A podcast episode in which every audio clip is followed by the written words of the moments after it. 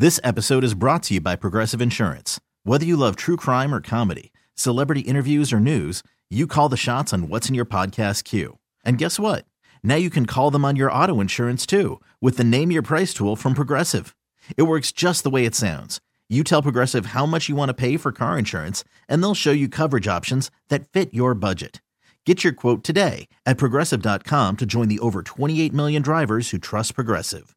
Progressive Casualty Insurance Company and Affiliates. Price and coverage match limited by state law. Hiring for your small business? If you're not looking for professionals on LinkedIn, you're looking in the wrong place. That's like looking for your car keys in a fish tank.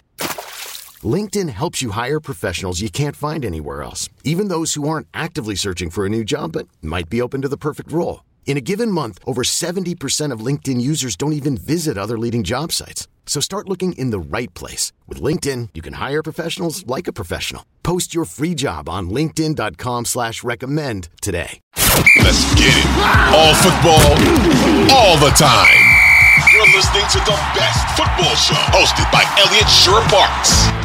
What's going on, everyone? My name is Elliot Shorr-Parks. Today is Monday, January 9th, and this is the Best Football Show podcast, the place for the top news and opinion from myself and from the best of the best of Audacy's football podcasts and radio stations. If you like what you hear today, please hit that subscribe button as it not only helps the show grow, but if you leave a NFL take with a five star review, and we're starting to get some more of them, I will have a pod one day where I read all of them on the pod. We'll go over all your questions. So leave that five star review uh, with your best NFL take. The final weekend of the NFL season is over, the final regular season, regular season week, I should say. And it was a great one. I thought the fact that there was an extra playoff spot for the second year in a row added to the weekend. Almost no teams, or at least almost no games, were completely meaningless. Um, even the game between the uh, Colts and the Texans was an exciting one. You know, probably not so much for Texans fans, which with, with how that ended. But there was com- there was competitive games across the league, and I think sometimes at the end of the regular season you don't always see that. So good weekend of football. Obviously, the playoffs beginning, some great matchups, and we're going to talk about those all week. But I want to get into a few of my takeaways from the final NFL weekend, not talking about the playoff matchup specifically, but more so just some of my takes from what we saw in the final week of games. Let's start with the Sunday night game, Detroit Lions over the Green Bay Packers. And I thought that game really hammered home something that has been clear throughout the year, but for it to happen in the primetime game in the final night of the regular season, I think sent a clear message across the league. Uh, and I know it's kind of changed my opinion a little bit on this. Now, the thing that I think was clear was caring and playing hard really, really matters. And I know that sounds simple on the surface. And it's, a, well, of course, Elliot, you have to play hard to win. But I think coming into this season, I would have always just leaned with, yeah, this team's more talented. They're the best team. They have the more talented quarterback. That's it. That's all that matters. Talent was something I really leaned on. And talent, of course, still matters.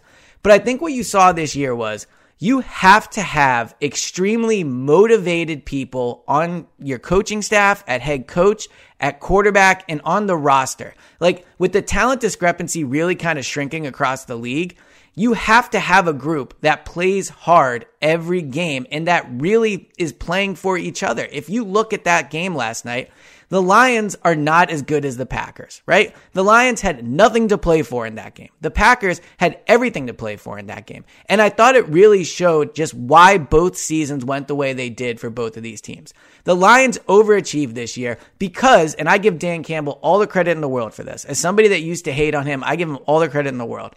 That team plays hard. That team played above their punching weight this season. I thought that they accomplished more than they should have otherwise. Goff played better. Uh, the, you know, the whole team really overachieved this year. And I think it's because of Dan Campbell and the culture he created there. Now let's look at the Packers. The Packers have Aaron Rodgers. The Packers have a head coach that has been the number one seed multiple years. The Packers are a team that's won playoff games.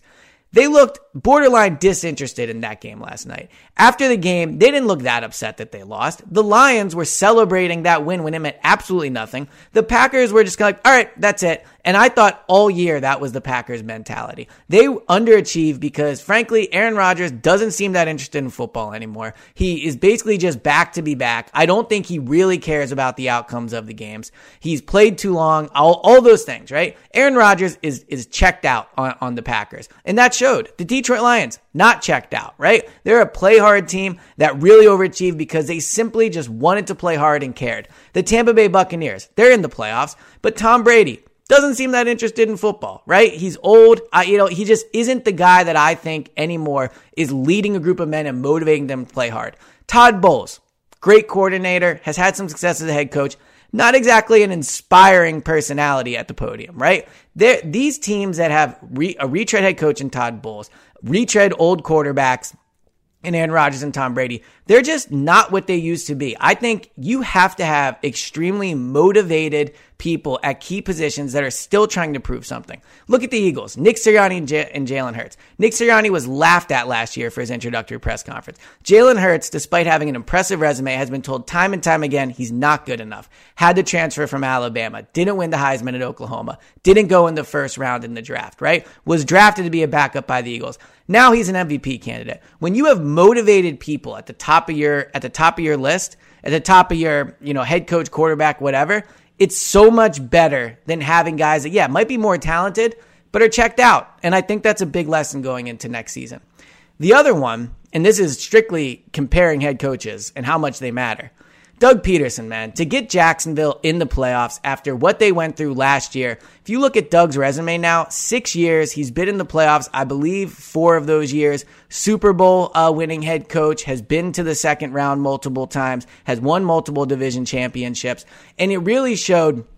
Now he's a retread, so there, there is that part, right? But you look at him coming to Jacksonville, he was motivated. He took a year off. He was motivated. It clearly way more motivated than Urban Meyer. Urban Meyer just went to the NFL just to go to the NFL. He had already accomplished everything, and he clearly isn't a good NFL head coach. Doug Pederson went there, turned Trevor Lawrence's career around after a rough start to it for him because of his coaching, has that Jacksonville team playing extremely hard. And for what it's worth, Mike Vrabel, also a good example of how a motivating head coach really changes things. That Titans team had no business being in that game. They almost won that thing with Joshua Dobbs. If it's not for a somewhat questionable fumble call, they maybe do win that game. But the job Doug Pederson has done this year, he belongs in the head coach of the year uh, conversation. I don't know if he deserves to win it, but I think he belongs in that conversation. And after being unfairly fired from the Eagles, sitting out a year, going to a job in Jacksonville, that there were some attractive parts of it. Obviously, Trevor Lawrence, and I'm sure he got paid well, but it was not viewed as a great head coaching job. He probably deserved to pick any job he wanted among the available ones but he wasn't allowed to. He went to Jacksonville and he's shown that he's an elite head coach. So moving forward, I think in that division, the Jags have the brightest future, and it's because of Doug Pederson and uh, Trevor Lawrence. Another takeaway on the flip side of the head coaching thing Brandon Staley is just not it as a head coach. You saw what he did in that game got Mike Williams hurt, playing him in a meaningless game. Had uh, Justin Herbert in there, I believe, into the third quarter, at the very least, for the first seven or eight series and got him. He took multiple hits. They're lucky he didn't get hurt. For him to do that, I thought was extremely reckless. I thought it was foolish. They had nothing to play for in that game. There was nothing they could have. Uh, they could have moved up, up and down in the seeding. They weren't playing some type of huge division rival where they wanted to prove a point. There was nothing to play for in that game and they played their starters. I thought it was foolish by him. He's a guy that early in his career, I think was probably overvalued and uh, given more credit than he deserves. You know, he would have like great press conferences and stuff. But you look at what they've done there, their defense isn't that great. He's a defensive head coach. Uh, they have not accomplished much there, despite having a great young quarterback and a ton of talent on offense and some talent on defense for what it's worth. That roster should be better than it is and accomplishing more than it is. And I think Brandon Staley is the reason it's not. They're not going to fire Brandon Staley, but I don't think he's a head coach that I would have a ton of confidence in moving forward if I was Chargers fans. And I thought the way he handled that game yesterday was another example of just a guy that is perceived as being like super smart and this like forward thinking coach really hasn't accomplished much. Dak Prescott, a concerning performance against Washington. Uh, another pick six. The interceptions are obviously a major issue for him at this point. I believe he's tied for the league lead despite only playing 12 games. I think he has an interception in seven straight games, multiple pick sixes, the one against the Jaguars, had one against Washington yesterday, had one against the Eagles. I mean, he is really, really struggling going into the postseason. And when you look at the Cowboys and, you know, where, where they're at and what they are, their defense is good. Micah Parsons, very good. Uh, I think they've fallen off a little bit as the season has gone on. Not Micah Parsons, but the defense in general. Uh, but their key to going anywhere is Dak. I mean, there's a reason they pay him franchise money. They have to win on the offensive side of the ball. Dak should be one of the best quarterbacks in the NFC playoff picture, and he still might be, right? But he is playing at a concerning level. And those turnovers are going to end up killing the Dallas Cowboys. Um, they're talented. They're not talented enough to win despite turnovers. Some teams are. The Eagles could probably win to, even if they turn it over once or twice. Uh,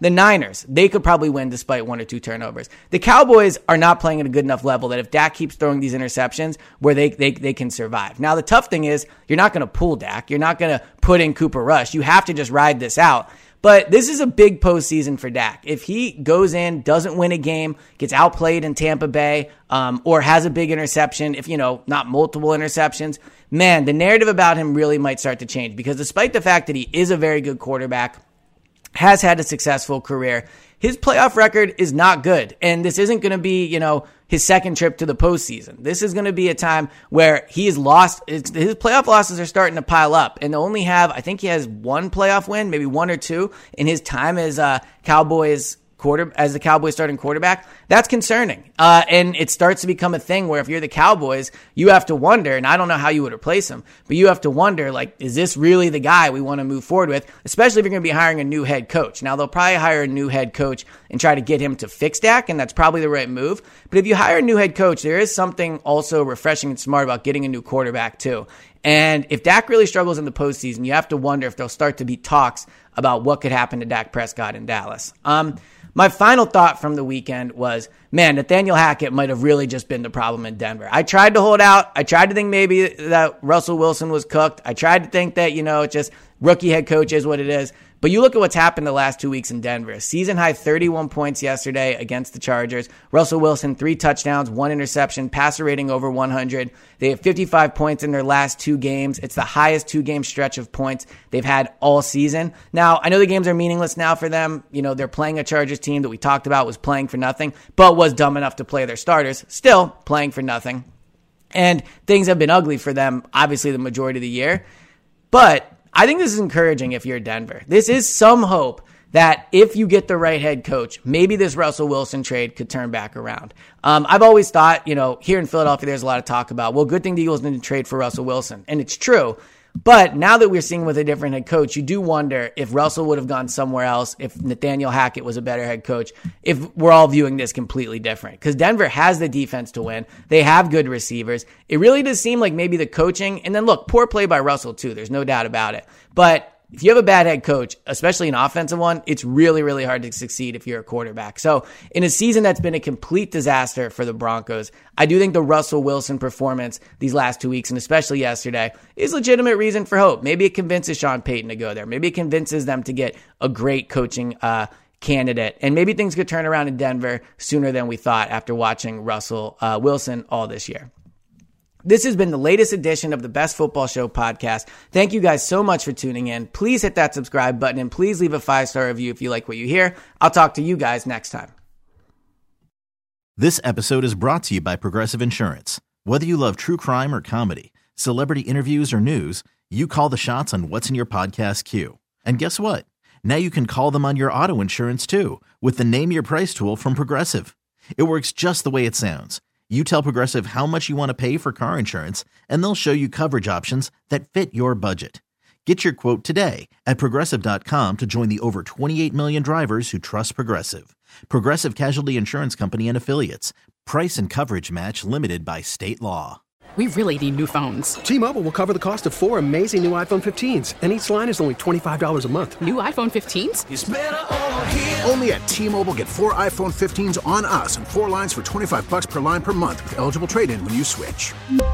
Minimum of four lines for $25 per line per month with auto pay discount using debit or bank account. $5 more per line without auto pay, plus taxes and fees. Phone fee at 24 monthly bill credits for all well qualified customers. Contact us before canceling account to continue bill credits or credit stop and balance on required finance agreement due. $35 per line connection charge apply. Ctmobile.com. We get it. Attention spans just aren't what they used to be. Heads in social media and eyes on Netflix. But what do people do with their ears? Well, for one, they're listening to audio. Americans spend 4.4 hours with audio every day. Oh, and you want the proof? Well, you just sat through this ad that's now approaching 30 seconds. What could you say to a potential customer in 30 seconds? Let Audacy put together a media plan tailor made for your unique marketing needs. Advertise with Audacy. Visit ads.audacy.com.